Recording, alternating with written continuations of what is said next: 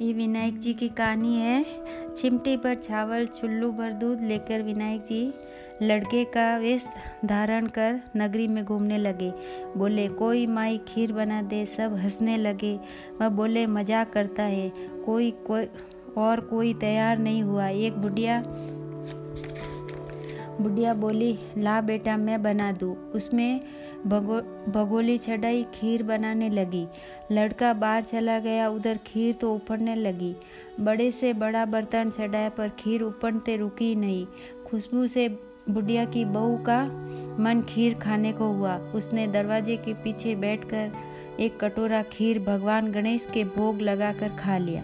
इतने में बुढ़िया आई और उसने दरवाजे दी आवाज़, उसने आवाज़ दी, गणेश, तेरी खीर पी ले। झट गणेश गणेश जी आए और डोकरी से बोले, माँ, तेरी बहू ने मेरे भोग लगा दिया, सो मैं तो जिम लिया।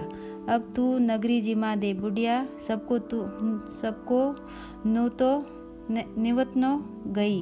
वह सब हंसने लगे, बोले, कल तक तो खाने को नहीं था, आज जिमाने आई। फिर सब आए और ठार से जिम कर गए। फिर खीर का उतार नहीं आया। हे गणेश जी महाराज, जैसे खीर का उतार नहीं आया और खीर का भोग भरा रहा, वैसे हमारे घर के सभी सदा भंडार भरे रखना। जय गजानन जी की, जय विनायक जी की। लाल